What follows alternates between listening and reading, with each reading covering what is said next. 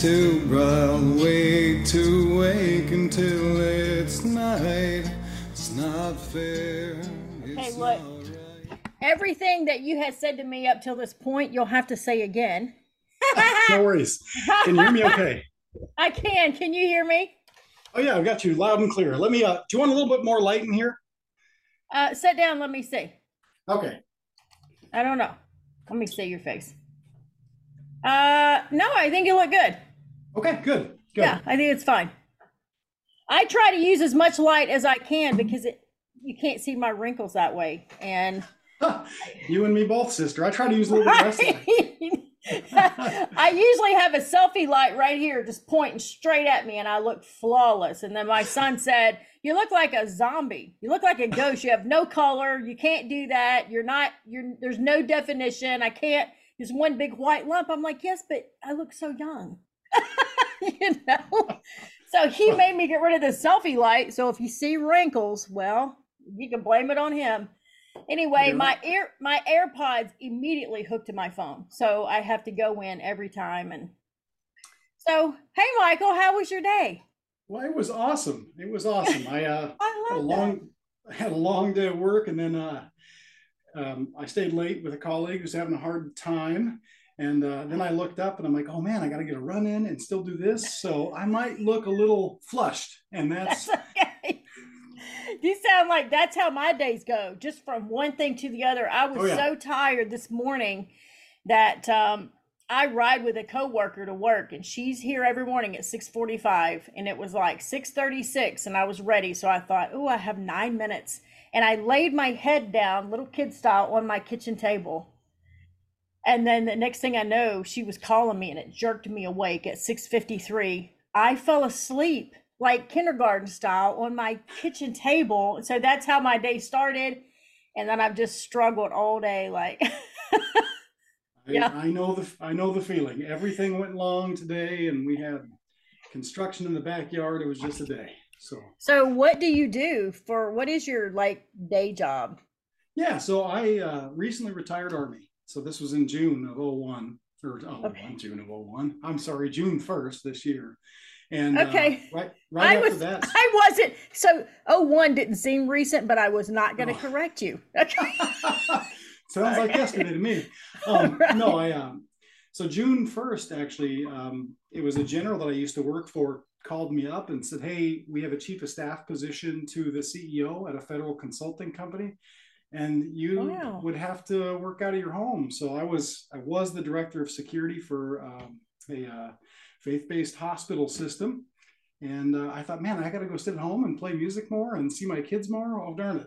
So Dang it. I right. work, I work exclusively at home now. So Well, that's very, very cool. And uh, so you are doing a music career reboot. That's what you're calling it. that's right. So, It's- it's so 2.0. what is 2.0? So there was a pre-boot. If there's a reboot, tell me There about was. the tell me about the pre-boot.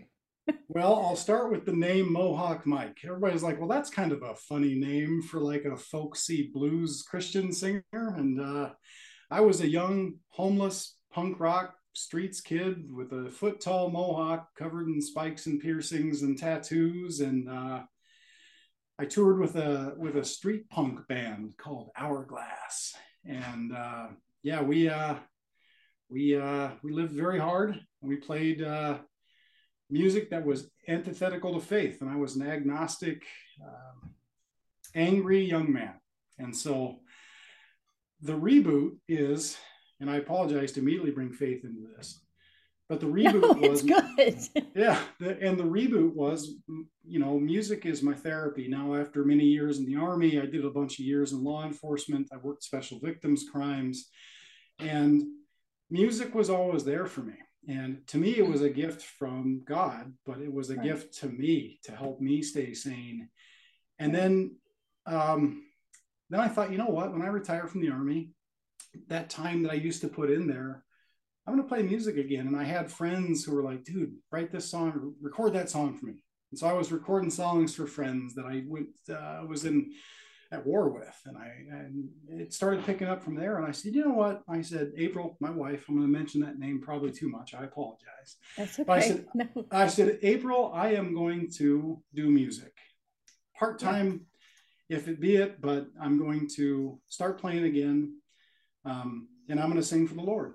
And I'm going to hope that His will through my song helps a person or two people. And uh, what did she say? What did she say? She's not for it totally. Oh,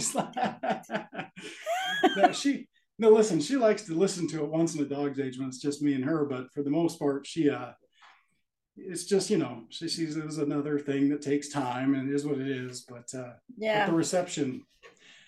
You know, I put um, I put Dover Road out Veterans Day last year, and it was about veteran suicide and PTSD yeah. and coping with that.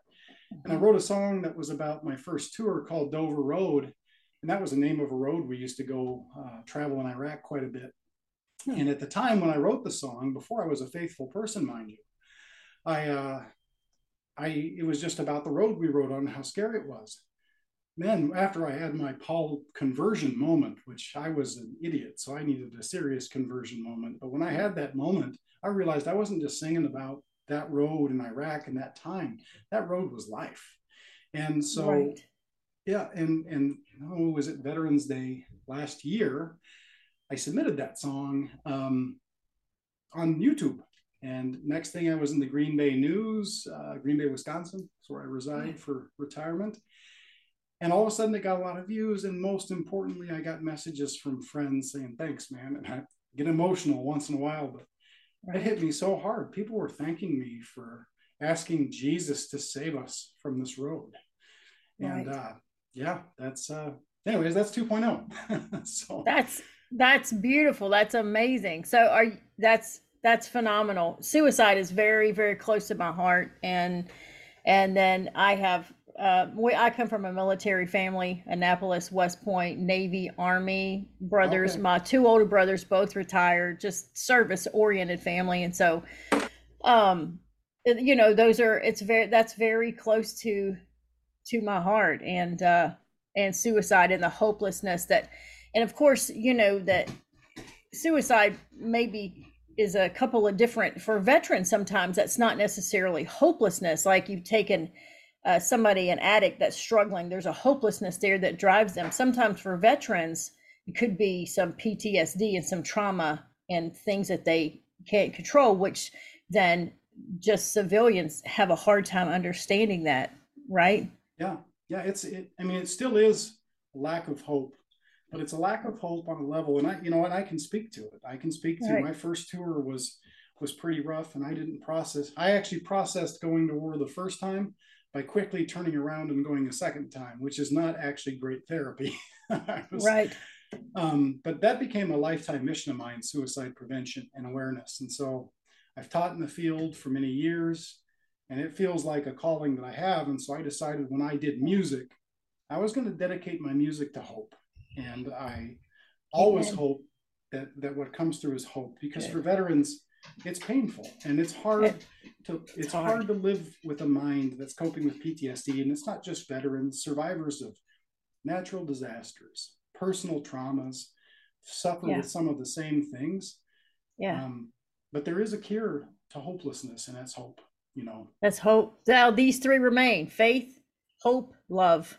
So that's yeah. one of the three strongest things in the universe. That's one of the ties that bind is hope And you know that's something that that struggle sometimes is a lifetime struggle. We had a neighbor for 13 years who fought in Vietnam, still had shrapnel in him, had had multiple surgeries because of the shrapnel, and you know that never totally left him. One night when uh, we were having a campfire cookout out back, of course I always invited him, and he came over and he played his guitar. He drank a little bit, but I didn't mind, and he played his guitar. And, I was inside getting stuff ready, and all my boys were out back around this fire pit. And I take this rack of hot dogs outside or whatever, you know, I'm going out there, and my kids are like this, all four of them.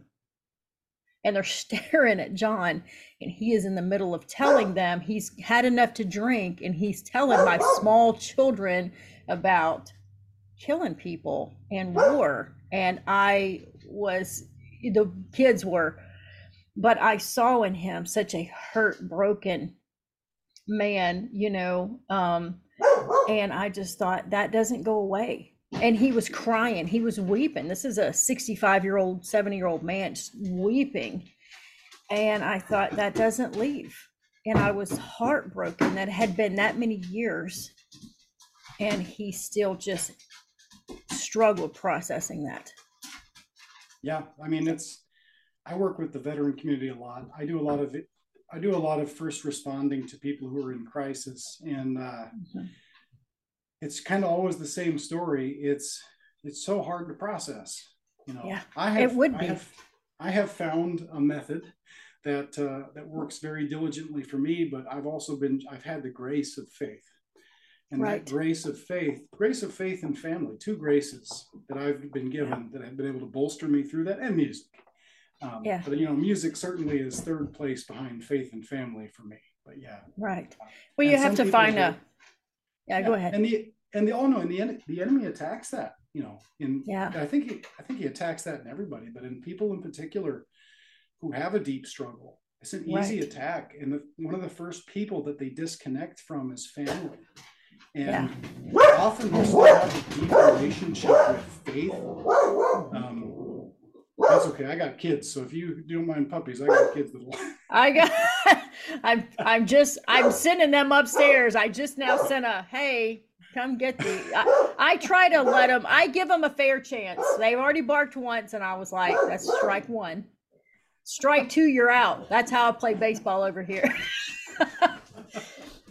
um, so yeah, without Jesus, so that's the thing is these struggles are, are, they're hard to deal with anyway. Life is hard to deal with, but loss is hard to deal with and grief is hard to deal with and PTSD but mm-hmm. and war and the effects of war. That is all so hard to deal with but if you take somebody that has Christ you know that the the without sounding too cliche you know on Christ the solid rock I stand he is that solid rock. He is that foundation and the hope that anchors you and you take somebody like John who is agnostic and does not have that rock they're just underneath them is just shifting sand. That ptsd that grief is constantly it's like walking in sand. You're just shifting shifting shifting. It's hard to get your footing. And if you can't get your footing you cannot even begin to heal because you're not on a solid you know place. And so yeah to deal with that from a place of faith has to be uh not not easy it's not an easy road but uh, you definitely have, like I said, a starting point, don't you find? When you You have do, Christ. because when you really realize, and it's there's so much that goes into that, but when you really realize that you I get emotional here, but when you really realize that somebody made you and somebody loves you so deeply, and deeper than you know, I love my wife. I think I love her as deeply as you could love a person.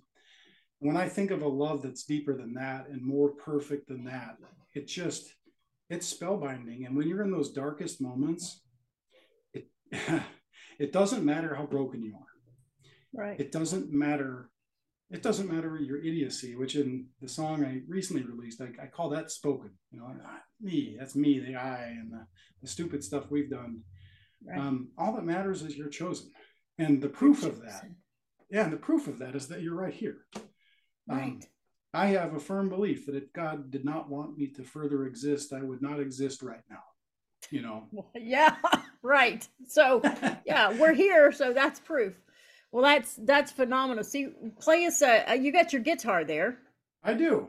So this song right here, um, it actually started as a as a less than less than decent song back in the day, and I never finished it. Never got around to deciding what it was about. And then not too long ago, I found myself at a bit of a crossroads where I thought, you know, I am broken. And then five minutes later, I'm like, oh, it's because I'm so proud, and it's because I do all this stuff wrong, and and then I just reminded myself, dude, I'm chosen. Like I'm chosen. Right. chosen. Right. And then it's okay to be broken because you know we're made whole.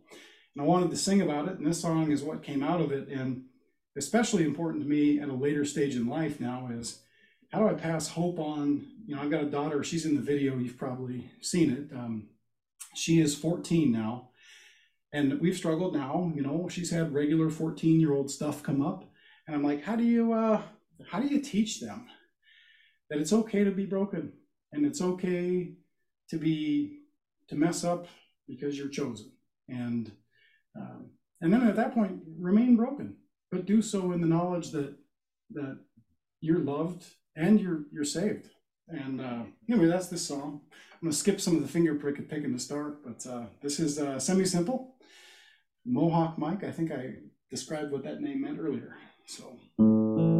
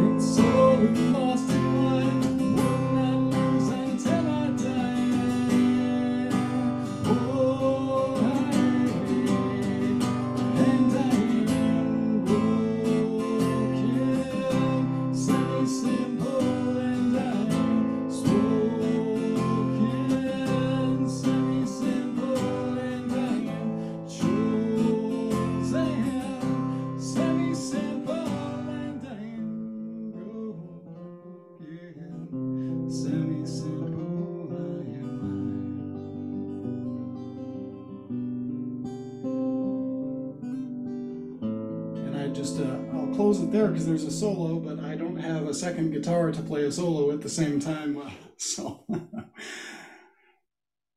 I have a warning for everybody with that song. If you listen to it, you're going to sing it the whole rest of the day. good. And, and I know that. How do I know that? Because I don't even know what semi simple means, but I've been singing that song for two days. It's just on Spin a Whirl. I actually love that song. I love it. So everybody needs to, yeah, we got to get this one out there. It's phenomenal. Got a great, I just love it. Tell me exactly what I looked it up, okay? The dictionary version. I, I still I'm struggling. Give me the children's dictionary version of semi. it was tough. Um, Meg, I got to throw a, a, a blurb out there. Meg Ariana, who did the video, I gave her the concept and she was a little like, what does that mean? So I said, put the definition up there. Okay, good. I'm not the only one because I'm feeling kind of dumb. Okay. But when I read it, it hit my soul. Like it, it's a scientific definition and it's a math definition. And I actually work in the world of data analytics. And so a semi-simple thing is something that just can't be broken down any further than a few whole parts. And Oh. I realized that you can break a lot of things about me, but the closest you can come is my body and my soul. And I'm a semi simple person. Like I am only broken down by soul and body. You know, there's some elements involved there, but at the end of the day, that's what I am and that's what we are. We are we are broken down into very basic components at a very at the next level, you know, and we and we eventually break into those components. like, Right. Yeah. Eventually. Yeah. That's perfect. Okay. Thank you. All right. Semi simple. Well, I love the song. Super. It's one of those. It's just super catchy because you can't. It's fantastic, and I dance and sing. And my son said, "What are you singing?" I said, "I don't know. I don't really know what it means. I, I kind of, but I kind of love it, you know, and that's what's important. I love it." He's like, well, thank you. I'm I'm I'm humbled by I that. love So, that. Um, well, sometimes do you find you just come upon these songs? Did you know it was good when you were writing it? You said it didn't start out being good. So how old is that song? Is that that's from V1? Yeah, from version well, one? Okay. Well, it's funny. I started writing the guitar part in V1, and it was probably that piece of my spirit just trying to get out and be in touch. Yeah. Um, and at the time, as I started writing lines and playing it with the band and stuff, they're like, "Oh, this is sissy. We don't want to play this." Oh. we did, we did a lot of metal and punk and stuff, and this just Okay. didn't fit in with it. And That- so it then it it sat on a shelf for years and years and years. And I will, I mean, I'll tell you right now that the Holy Spirit was like, "This is your next song to do. Like this Right. is." yeah. this is the song that you are going to put out and i don't know if it's a lesson for me or a lesson for others but uh Maybe both. was yeah probably both it was Yeah. it was the song for right now and you know then i got to go record that with my 14 year old daughter and i saw our lives so dynamically different from where my life was when i was 14 you know and i just i she she sings background in the track um um, we tried to keep her pretty low down just to not, you know, get her out there too much. But uh, it, it was such a wonderful experience. And when we got to actually film the video, and and sit, there was so much real about that video. I was with my oldest daughter. I was passing on a faith that isn't even my own. It's like an adopted piece of my life. And to sit in the church, I think there's a scene in there where she puts her head on my shoulder. I don't think we even knew we were recording at that time. And that was when, yeah, get emotional again here, jeez. But that was when it really hit me like, man, this is, if it's not for anybody other than my daughter and me, it's And a blessing that's right. bigger than I can imagine. So, yeah. yeah. That's awesome. So, do you have any other? You have other songs sitting on the shelf, so to speak. That yeah, we, can, got a, yeah, we got a bunch. You know, I, I did Dover Road. Um, again, that was, uh, it's a song that Spirit gave to me. Now, I was fully converted by the time I wrote that song. Um, I just didn't, I had an army career going, so I never got to lay it down and, and really play it. Um, I've got another one. So I found out recently that my mom has cancer, and it was the, So sorry. you know, oh, it's, eh, you know, that it's the great part about, we were talking about, we were talking about it when she told me, I'm like, man, mom, the cool thing about this redemption in this life that I live in is I don't have anything left to even, we don't have goodbyes to say that haven't been said. We don't have deep down pain. And it was a neat thing. So I'm writing a song right now that, uh, that'll be my next release that talks about just that, saying goodbye, you know, and, uh, Yeah. made me cry the first time I played it. And I'm like, Lord, you gave me this too. And, uh, Right. you know, and then a, a number of others. I have one that uh, talks about. You mentioned the veteran who struggles with drinking. Um, you know, I have one that Yeah. Called "Aces Low," and it talks about letting go of the bottle and Yeah. uh, and getting back into life because the bottle's a comforting place to be. Yeah. It is for it- some people. Yeah.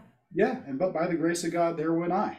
And so, um, yeah, I mean, I've got a ton. Uh, it's been a question of what do I release, and so I've really been praying heavily on when and what, and we'll see how it goes. I expect um, if it goes the way it's going, I mean, semi simple beyond any expectations I had has has really done well.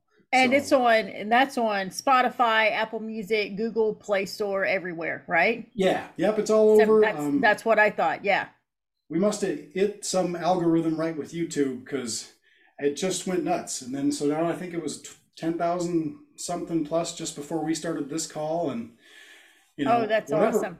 We're gonna Yeah, put that. We'll put that. We'll put that link in the podcast description too, the YouTube link and your Spotify and all your stuff, so people can. But yeah, that's very cool. You know who's bigger than the? You know who's bigger than the algorithm? The Holy Spirit.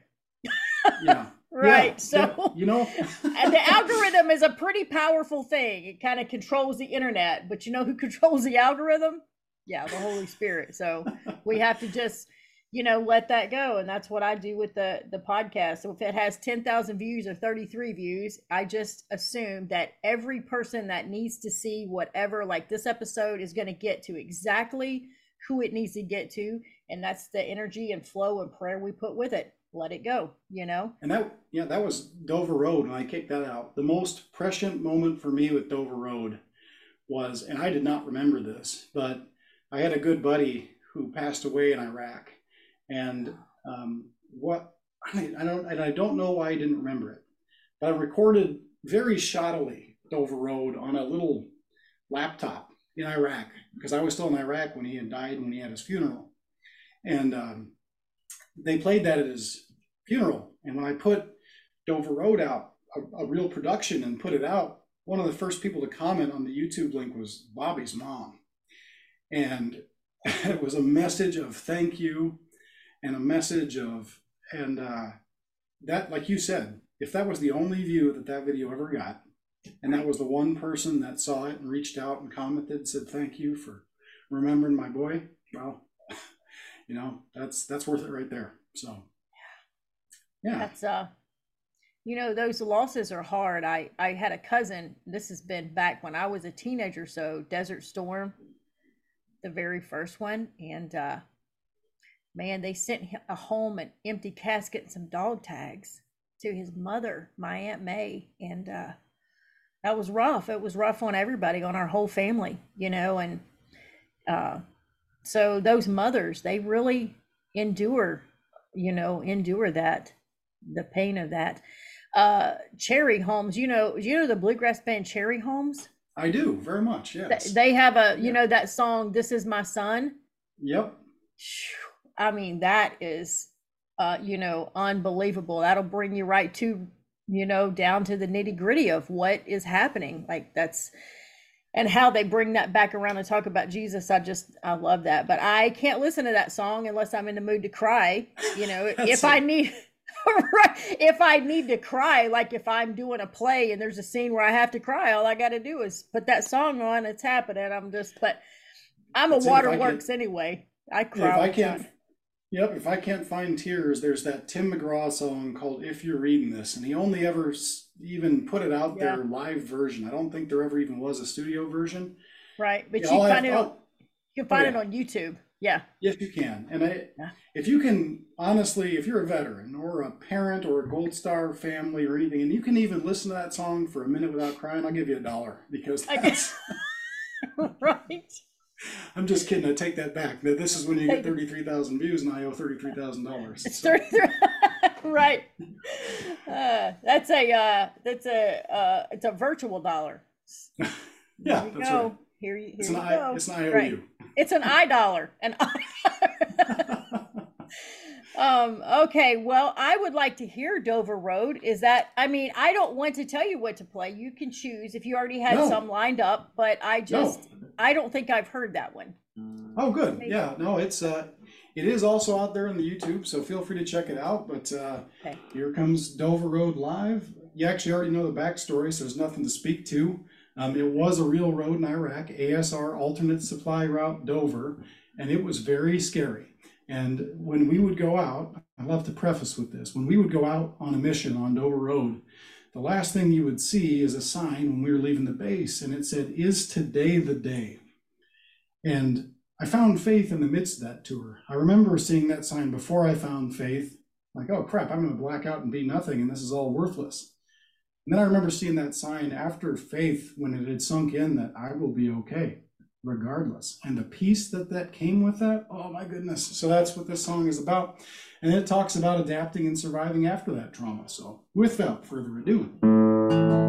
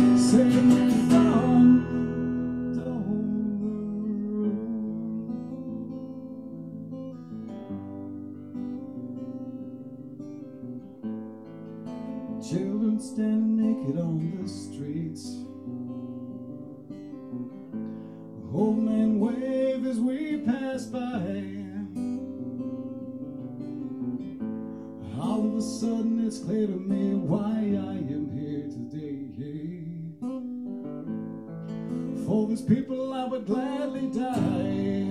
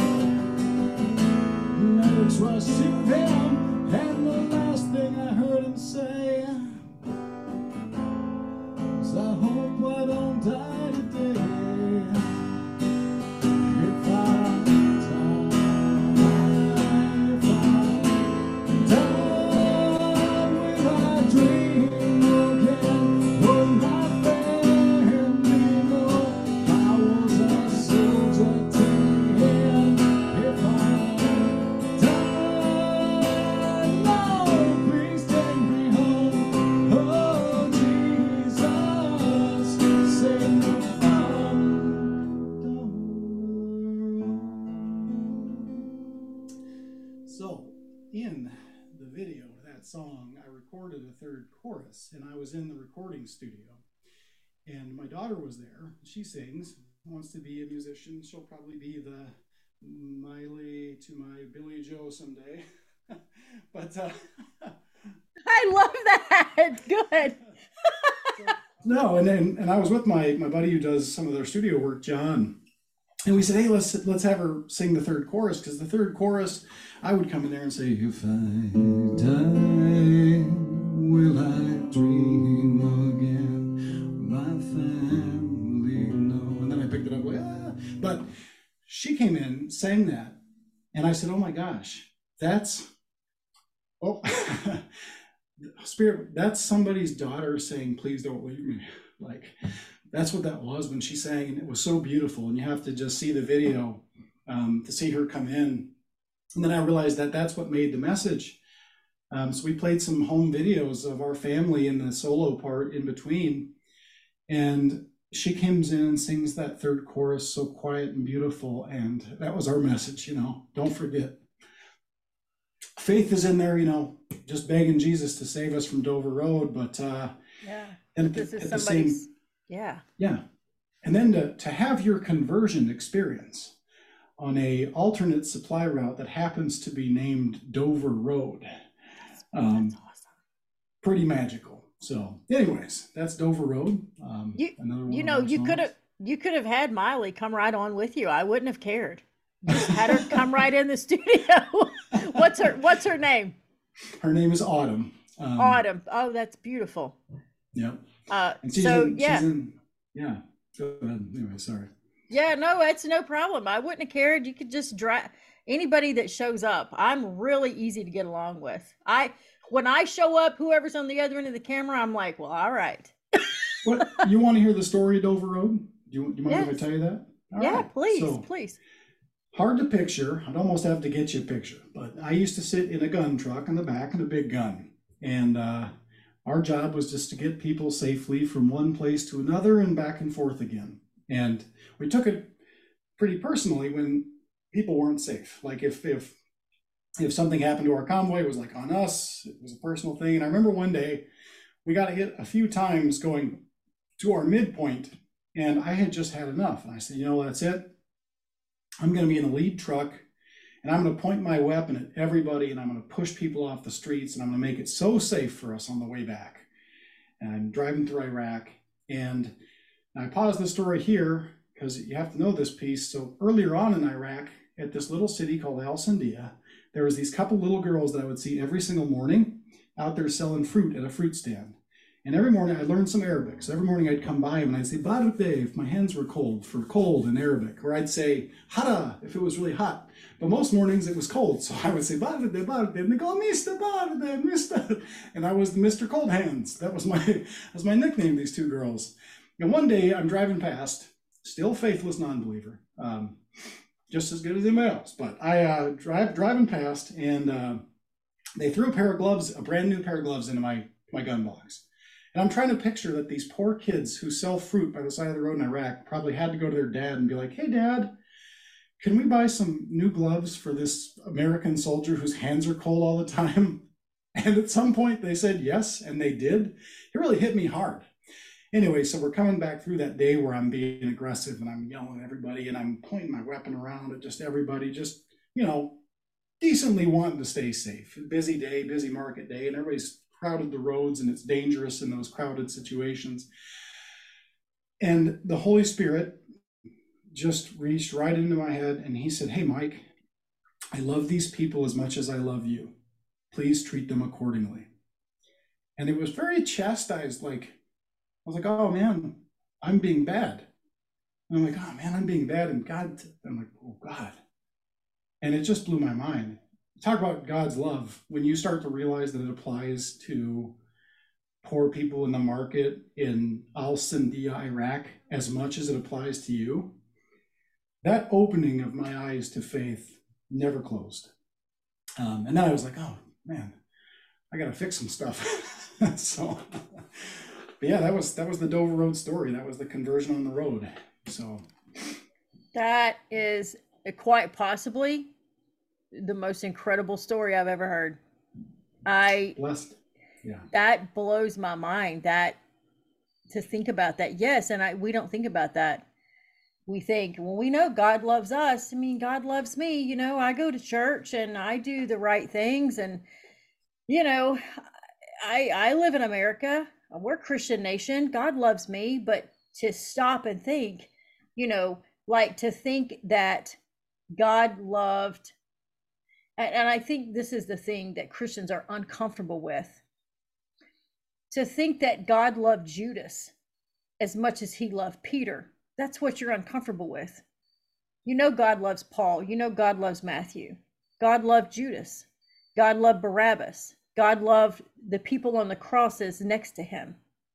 To think about God loving these people that we deem unlovable, who are we? They we are all created in the image of God. All of us. Yeah. So yeah. And that's then when you see God's love for other people, I think it can help you see God's love for yourself, frankly. I think that when you start to realize how deep and encompassing that love is, if he loves Yeah. Judas as much as he loves me, he loves me a lot. Like yeah, if, if he loves me as much as Peter, he loves me a lot. Like yeah, and uh, whoa, the fact that I exist by his mere will, you know, I'm a piece of God's will in the world. You are, right. you know. Yeah. Um, I always said people that people that cut us off in traffic are. It's miserable. That's right. even the traffic cutter offers, even all the Karens. The Karens are created in the image of God. They're not they're not acting like it sometimes, but we all don't. But uh, I had always said I never knew the love of God until I became a mother because I didn't have a great childhood. Um, I didn't feel loved by my parents. And as a child, if you don't get the proper love from your parents, it's very, very difficult to understand when you go to church and they say, God's your father and he loves you, when all you've known from parents is hurt. That's hard for a child to to get that straight Yeah. Yeah. you know and and because i didn't feel worthy of love at all parental love i didn't have it. It wasn't until i had my son and i remember thinking is this how god loves me? It's mind blowing it's uh it's just a love that there are not words in the english language for that type of love and that was when i began to understand god was when i became a parent. It's it's very funny you bring that up. You you start to truly understand like the unconditional love that really because it really is. You just love your kids. They can mess up. And you can certainly get very upset with them because ours is a pretty imperfect love at the end of the day. But even in the midst of being Right. that upset with my kid i hate punishing my kids. Know that sounds terrible because you know i do but right that feeling every time you know you take something away from a kid that you know that they really love even if it's the proper and appropriate punishment that pain deep down inside i'm like man yeah i, I wonder what the lord feels when i suffer or when i deny Yeah. things or when i Right. just mess up that's that's got to be that feeling times like a thousand you know anyways Right. I, I totally jive with that feeling yeah so uh, that yeah and i i think that most of us can that's that's how we can can relate love is through our kids and think well that's that's about as unconditional of a love as as a human can get. But i'm a product of parents that did not love me like that. So not all parents love their kids like that which i don't understand. I can't get that because i mean mine i would never people just give their kids away and then you think what kind of hurt would you have to have inside?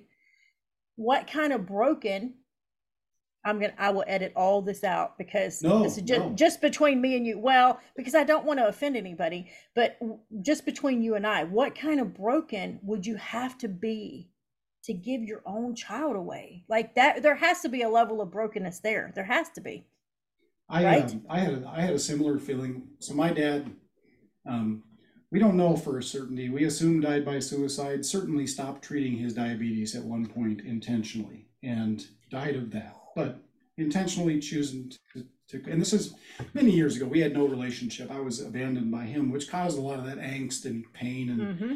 and discord that I had, and only, you know, actually had a very spiritual experience, one of four interventions of the Holy Spirit in my life. But some time ago, I had my dad's soul prayed for in church, which I had not done. I had not taken the time. I had prayed for my dad post passing, and but that day I went and uh, we went to a little pauper's grave where he's buried. It's he's in a um, in an All Saints tomb type of thing, you know right uh, his ashes are. And I went and prayed with a deacon of mine. And the, gr- the grace and the understanding of like, like you said, the pain and brokenness. I mean, you just touched something in there. The pain and brokenness that had to have come along with giving up your children.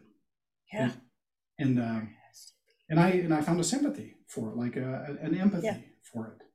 Um, it's certainly nothing I ever aspire to do, but I certainly see that it was hurt and pain that caused it. And you know, it has to praying be. for him.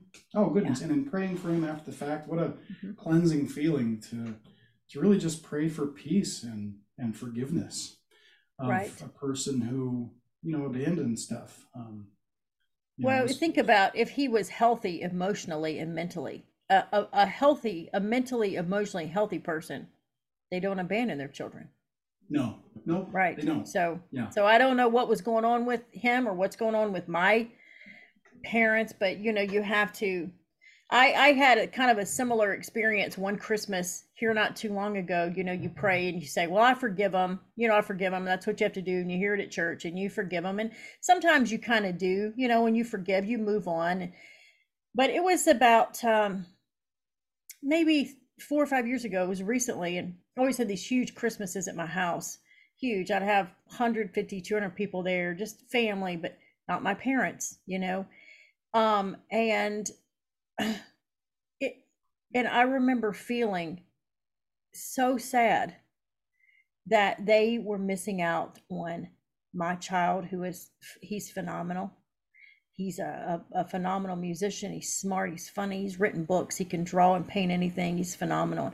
Had these other kind of foster kids I had raised, and just all these friends and these big Christmases where we just did all this wonderful stuff. And they're still alive. They knew that that was happening at Christmas, and I had this feeling come over me, uh, Mike, as I was standing in my kitchen, and, and I was sad not that they weren't there because I could invite them, but I won't. And it wasn't that God didn't want me to invite them, but it was like a compassion came over me for them. Like, man, I wish you had made different decisions in your life because look what you're missing out on. And I felt a sadness and a compassion where I actually felt bad for these people that had hurt me in such terrible ways. And I thought, you know, and you realize in that moment, man, that has to be God. Because that's not a human thing to, to do, to feel like, wow, look at look at what God has done. And I, you know, but uh, it's there's a lot of brokenness in the world. So let's so let's talk about you being from Wisconsin. Are you a cheesehead? I'm not. Don't tell anybody from Wisconsin that because I'm trying to make a music career. No, I'm kidding. No, I'm I'm an import, so they're still trying to turn me into one. No, um. I- So where are I you dare- from then? So I'm from Oregon, California.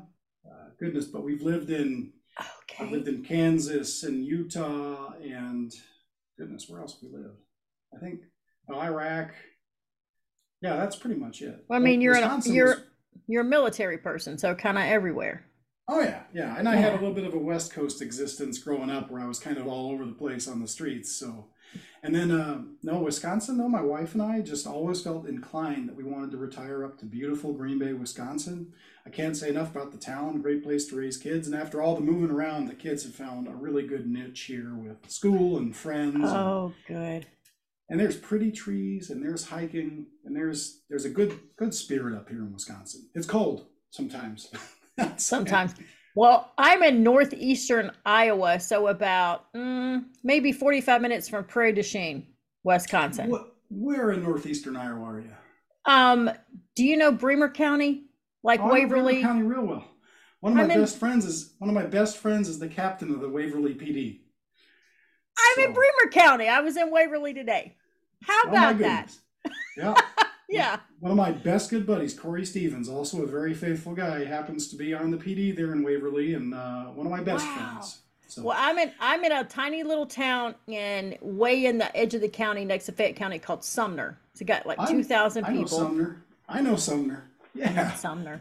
That's God's country out there. I was so God, I was it with, is. So my wife is from you. You've probably heard of it, but Farmersburg, population 300, just north of El Elkader. right. So- Yes. Yes. Population 300. Okay. Yep. So she was born and raised there, and uh, I we lived there together. Um, we when I first came into law enforcement after leaving active duty army, I was actually with the Clayton County Sheriff's Office for quite a time, and uh, Okay. yeah, before the army moved us onward, um, yeah. lived- Well, lived how cool there. is that? Such a Yeah. small world. So, yeah, I don't, I've done this podcast now, maybe 20, 25 of them, but I've, you're the closest one to me. That's why I mentioned it. I've never told, you know, yeah, everybody else is kind of in other countries or far away or the South or wherever. And I'm thinking, wow, he's up here in Wisconsin. So that's kind of, and I'm not from Iowa either. I'm an implant as well. But yeah, the people up here are phenomenal. That's what I say. I'm like, the people up here are phenomenal. They're just great people. Yep, yep. I would have never if if life had when I met my wife, that was my other Holy Spirit intervention moment. But I looked at her like this nice, sweet, like great little Iowa farm girl. Like, I don't think we're gonna work out because you know, I'm like this kind of broken, destroyed West Coast idiot guy, and you're this nice, sweet, perfect person. Um, Yeah. that's what they that's what they raise there. That's what they raise here. They raise, they're just polite, kind. That's what, you know, I'm from Eastern Kentucky, so Appalachian people are very hard and snappy and have attitudes, all of us, right? And I got here and I thought, um, I couldn't believe it. I'm like, people are so kind and helpful and polite. I haven't heard anybody cuss. I, so I've been here since January, still yet to hear anybody cuss out anybody else. I can't believe it. that's that was a daily part of my life. Somebody was always cussing somebody else out or yelling at somebody, and they just don't. That's not like that here. It's just not. And the town is. I think they had when I moved here. This little town, Sumner, had two crimes last year, and they they were they were both misdemeanors, right? I was like, okay, I tell everybody I live in Mayberry, and I'm not kidding. Okay, There was times, yep, working police for Clayton County sometimes was like being the Maytag repairman. You're just kind of waiting for. yeah. Just like okay i mean on the sumner police page on the facebook page it's like is this your dog? Did you lose this dog? Is this your dog? I'm thinking that's what our police force does up here. If they see your dog they get it they put it in their car and then they take a picture and get it back to you. That's but there's just nothing else to do. So but that's i mean that's fabulous. But you can't if you've been other places with lots of crime which you have and i have you can't imagine but they can't imagine. And they say why'd you why'd you pick sumner? And i say oh really the low crime rate. And they say like this oh we have crime. We have crime. And i think okay i'm not going to argue with you but You're, you're getting the voice. crime. Yes I, I, I am starting. I have friends back from the West Coast. I'll talk to them sometimes. Like, gosh, you sound like a guy from Fargo now, Mike. I'm like, really? I'm like, You do sound when when you said you were in Wisconsin, I was not at all surprised because I had already picked up on a little Wisconsin or northern Iowa accent from you. And I'm like, okay, Wisconsin. Yep, I love yep. it. I love it so much up here. just spent But- the weekend up north, so north, yeah. yeah. So I love that the Mississippi runs and and everybody goes, yeah, just just a whole different world up here. But so that's that's awesome that you're so they're trying to turn you into a cheesehead. They will. They have the best cheese and milk in the whole world up here. I'm going to tell you right now. And what I did find out about Iowa, Northeast Iowa, and Wisconsin is that you actually are living amongst very famous places. Because I don't know if you've noticed, but the number one cheese store in the entire nation is all over the place. Like every city, every every like exit sign on the highway in Wisconsin has the number one cheese store somewhere off the exit. So you like you. I'm surrounded by the world's best cheese. We're and we really are. And the best dairy and the best cheese, yes. I didn't even know what cheese was till I moved here. And I was like, what have I been eating then? Oh my All this- goodness, I'm I'm 20 pounds heavier thanks to this thing here they have called fried cheese curds. That's a whole new cheese curds everywhere. I love them. Cheese curds, everybody. Yep. Nobody you get a and these big uh pork fritter sandwiches. They're this big. Oh, They have a little tiny bun on them that's this big, right in the middle. yep. Pork tenderloin this big. So That Yeah. was another one up up where you live. There's a Gunder Gunder Burger restaurant. that had a Yes. the world's biggest pork fritter, and then St. Yes. Olaf Tap just up the road has the world's biggest pork fritter. So you got the world's biggest pork fritter all around you. Ben Bent's over here in Westgate, world's biggest pork fritter sandwich. It's all over. I mean, I'm surrounded. So and and I am. So, but it's good. It's good. Cheese curds and pork fritters, and that's fine. I'm from Mm, yeah, the south, so I still we're happy though. Surrounded by cornfields and pork fritters. I mean, who wouldn't be? You know? oh yeah, yep. But so And there was something Well- magical to Iowa. We grew our first garden in Iowa. I was never a big gardener, but I remember trying to grow stuff out in the West Coast and kind of the acidic soil and stuff, you know, and it kind of grows. But you put like a seed on the side of the driveway in Iowa, and the next day it's ready to pick. Like it's Gonna grow. it just grows. Yeah. uh, a, a friend of mine grew planted 20 tomato plants and she's had i don't know 4000 tomatoes. Said i can't everybody has so many tomatoes they can't give away. So the running joke in iowa is it's up here in northeastern iowa in the countries don't leave your car unlocked it's not at all that anybody's going to steal it but you will come back to that car and you will have zucchini and tomatoes in your front seat whether you want it or not right It's all the all the workplaces up there, you know, there's always like this central repository for everybody's fruit, but it's too much of it. Like, all right, guys, we gotta trim down. I have an apple tree in my backyard. It's got, I don't know, a million apples on it. Everybody's like, come get some apples? Please, please come get some apples. Oh, yeah. Yeah. Take all you want. It's it's everywhere. And it's uh, you know, like the rhubarb and the asparagus grows wild just in the ditches up here. It's everywhere. And there's fruit trees everywhere, and there's corn and vegetables everywhere. it's really crazy. You're right. It's it's it's So- magical. So one of the things we do here, we sponsor a baseball player in the summer. Um, they actually have a team down in Waterloo, the Bucks, but it's a Northwoods League. We sponsor a player every summer, and we spend most of our summer just introducing these players because they're from the East Coast or from far away, and they've just never eaten food like we have. So we spend like half of our summer just introducing them to all the local food. Like, hey, rhubarb crisp. What's a rhubarb? Oh, you're about to find out. Rhubarb. Oh, you're good. You should have seen me try to give away rhubarb back in the spring. Jeez. Yeah. We can't even get the deer to come eat, but eat up all produce, our produce now. So Right. Does your daughter? So she said she wants to be a singer. Does she have anything out? so if you look, um, there's two more songs that we have, th- two more that are out right now. One is Legacy, which is a spoken word kind of poetry song Mhm. that talks about the, the dark times um, and just giving yourself up. Just I quit, God, save it, please save me, because I got nothing. that was that song. Second one was Time. Well, she ends up singing on the choruses for just about everything, and in those songs, she really sings, and it's beautiful. And every Okay. every time I've ever had her sit in the studio, it's just it blows you away how pretty uh, she sings. But if you look at that Dover Road song, you go to that last chorus. Um, I won't spoil it for you, but just take your time and, and Yeah, if that doesn't get I you in the feels, fifty cents, seventy five cents. I mean, you'd be running a tab. Probably not, because I'm sure it would. It doesn't take much to get me in the fields. People, people say, "Oh, well, you know, I got you crying." I'm there's not. I don't think there's been a single podcast so far I haven't cried on, but that's okay. Crying, laughing, you know, you got to get all those things out. So, and uh, you know, I, I want my goal for this podcast, just between me and you, is I, I was thinking, and this hit me today, the enormity of it, because I had some things happen and some things in the work, but I'm from Appalachia, and all those Appalachian artists, Tyler Childers, and now Oliver Anthony and Nolan Taylor and Sundy Best and Chris Stapleton, who's not an indie artist anymore, but he started there. And they, it's huge. And if you're not from there, you don't see that. But I'm from there. My Facebook is full of these indie Yeah. artists, and they support each other. They all know each other. None. They're all just singing secular music, which I'm not necessarily against. I listen to Tyler Childers.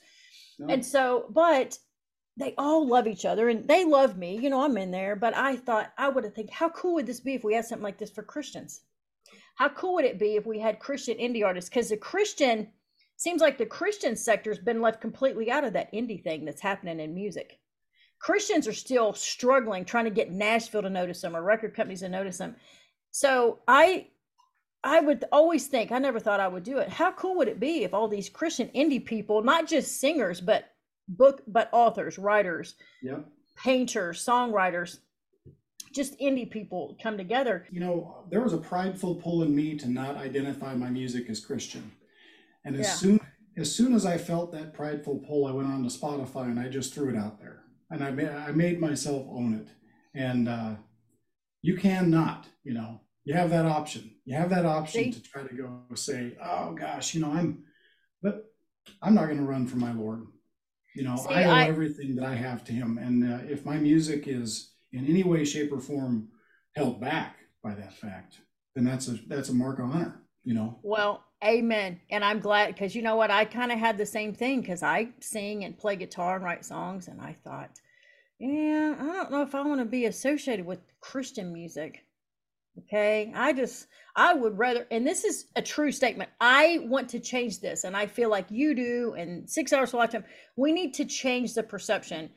At this point, I would rather sing at a bar than a church. The reason is bar people are kinder, they're more encouraging. It's easier to get in. You can call a bar and say, Hey, what you got planned for next Friday? Can I come play? And they'll say, Yeah, come on down. I'll give you $200. You could call a church and say, Hey, can I come play? And they'll say, Well, where did you go to Bible college? Well, what churches have you played at before? Well, I don't know if we can pay you. I mean, it's so, it's a different world. It's two different you- things. you hit a chord with me there. And that is, I think a big piece of my salvation was unintentional because in the punk rock world and in like the metal world, there is a country artist who, for some reason, has been popular in that world forever. And that's Johnny Cash. And when I Yeah. first met Johnny Cash, I listened to songs about killing people and singing with a deep voice and doing all You know, this sinful, ki- cool ki- punk. Like killed a man in Reno just to watch him Yeah. die. And that was Johnny Right. Cash. And I, you know, and I'm all tattooed up and stuff. I'm like, this guy's like me, even though his music's a little funky. I listened to some of his music, and you can't listen to Johnny Cash for a song or two, and all of a sudden he's singing very deeply about spiritual longing. And to me, like, and I've always seen it this way a character like him is very prophetic. He goes out into the world and he experiences the world and he talks about the real world and he can talk to somebody from a very humble stature. Um, God rest his soul, but he can talk to somebody from that humble level at their level. And Johnny Cash's music reached out to me. And if Johnny Cash was only playing in churches, and if Johnny Cash was only singing hymns and not about the real broken world that we're being saved from, maybe I didn't maybe I didn't find my savior. So Right. if I, And if I can do the same thing, yeah, and if I can do Yeah. the same thing, and the Chosen series recently has had me reflect on that more and more, catching myself even being kind of elitist, realizing, Right. dude, we're we're we're here for people like me, you know. And the the church people only associating with other church people, I feel like God is just done with that. Yeah, yeah, it's it, it, it isn't mean, working. You know, Jesus said, It's the sick that need a doctor. I came here for the sick people. And I was one of the sick people. Look, you know, and I, and you were. We were one of the sick people. And so who are we to keep this medicine? We need to take this to the other sick people. But you know, Johnny Cash sings a song. I listened to it at Easter called Were You There When They Crucified My Lord? If you can Oh listen to that and not get in the feels, I'll give you a dollar. I, uh, I love that song, and that's it's one of those songs that I'll put on if I'm feeling forlorn, or especially if I'm feeling uh, I don't know, if I'm feeling like oh woe is me, put something like that on and just relax with it, drive with it, and Relax. You, you you use the word forlorn. I'm gonna I'm writing that down. I owe you a quarter. That's a big word. Oh, I I apologize. Yeah, that's No, it's okay. I love it. I love it. That's a great word. You don't hear it much. It's one of the forgotten. We need to bring back those forgotten words. I put them in songs. I actually got some critique on. I got some critique on semi simple because like, well, that's not even a word. Well, Well, good it for is. you. Nobody knows. But you know what else is not a word? And I'll tell the story and let you play really quick. Is uh, and I use this story. I use this story to talk about pride and how nobody wants to feel dumb and ask questions. You know, the the Joker. Some call me the gangster of love. Some people call me Maurice because I speak of the pompousness of love. I didn't know what pompousness of love meant, but I was I didn't want people to think I was dumb, so I didn't ask. And you didn't ask, and nobody asked. We all just sang it, and then come to find out years later, if you Google it, look, that's not a word. He made it up and stuck it in there. It's not an actual word. Really? Yes, Google. It's a great story. That's not a word, but nobody knew. We're all too afraid to ask because we didn't want to feel dumb. We're at the bar having drinks with our friends. Steve Miller comes on, the Joker. You start singing, and you just like sing with it, and you hope you're saying the word right because you don't really know what it, what word that is. It's because it's not a word. So it's fine if you put words in that aren't words. Dr. Seuss did it. He just Well, made stuff up. and I'll tell you right now that uh, I had no idea of what you just said. I've always ascribed like a certain verb to it, like I speak of the gloriousness of love, or I don't know. Exactly. Pompous. I mean it sounds you know it's pompous so you think well it's a little arrogant it's flaunty it's pompous of love. Perfect. He made that word up and i thought that's the best story ever. And nobody knew it because we're all too scared to say the heck's a pompous well, good. Then I hope they'll say it about semi-simple. Then they'll just expect that it means something that it doesn't. Expect that i well i did i thought okay i don't really know what this word is but he says it with such conviction it means something okay i'm going to give you the screen again and you can uh do All us Well, um, little preface on this one then. So this is since we're talking about songs to the lowly, this is a song about the bottle and uh, and helping push it away uh, and intervention. But it's called Aces Low, and it you know let the song speak for itself. But I like to think that it's kind of a bluesy thing that talks to those people that got aces in their hand and don't even realize it. And uh, so when you're looking at aces and you think you have a hand of aces low and you want to fold, um, that's a problem. You know, it's a problem with perspective. It's often the enemy. So here we go. Well, aces low.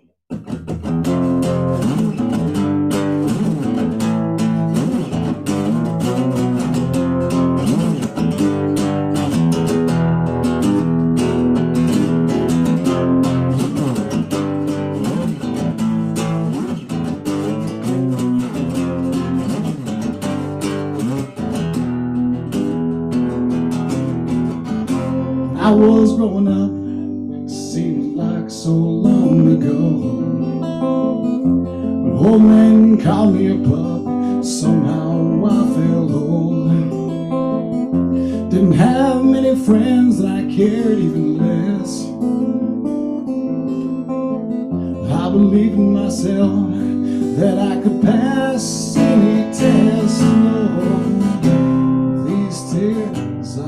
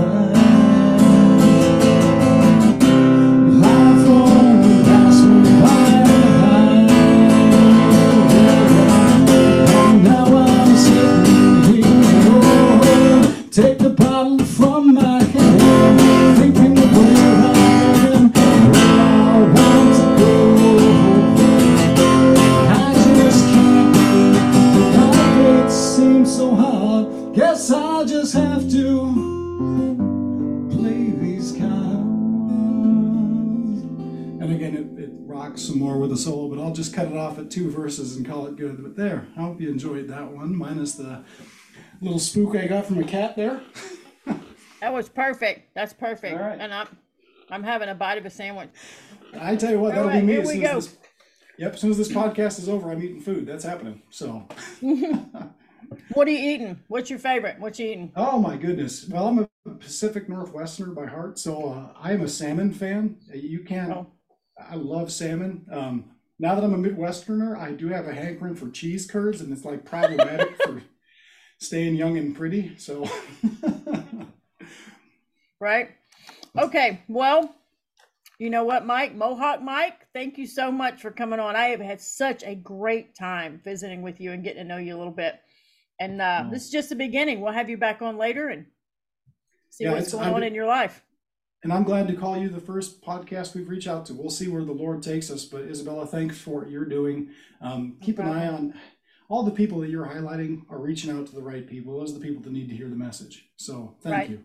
Yeah, no And, uh, problem. Yeah, thank God. Give all the glory to God because Absolutely. I just there have been a couple people I reached out to that hmm, kind of had a little bit of an attitude because it's a newer podcast and I, it kind of hurt me a little, hurt my feelings. And and God said, I felt the God say, you know what, let him go. I I'm gonna trust that God will bring on who He wants to bring on, and let go who He needs to be let go. So this is uh not in my this out of my control. This Well, yep. Let me know when it publishes, and I will push it to all of the mediums that I that I that I Yeah. float around into. I really appreciate what you're doing. I can't wait to start to start really taking it in. So yeah, Yeah, me too. And reach out to some of the other people. They would be glad to hear from you. Yep, we'll do. They, Thank you, Isabel. they have been good. They've been good folks on here. I've just had the time of my life. So, okay, thank you. tell your family. Tell, tell your family I said thank you for letting me borrow you for an hour. Hey, do. Thanks. okay, thanks.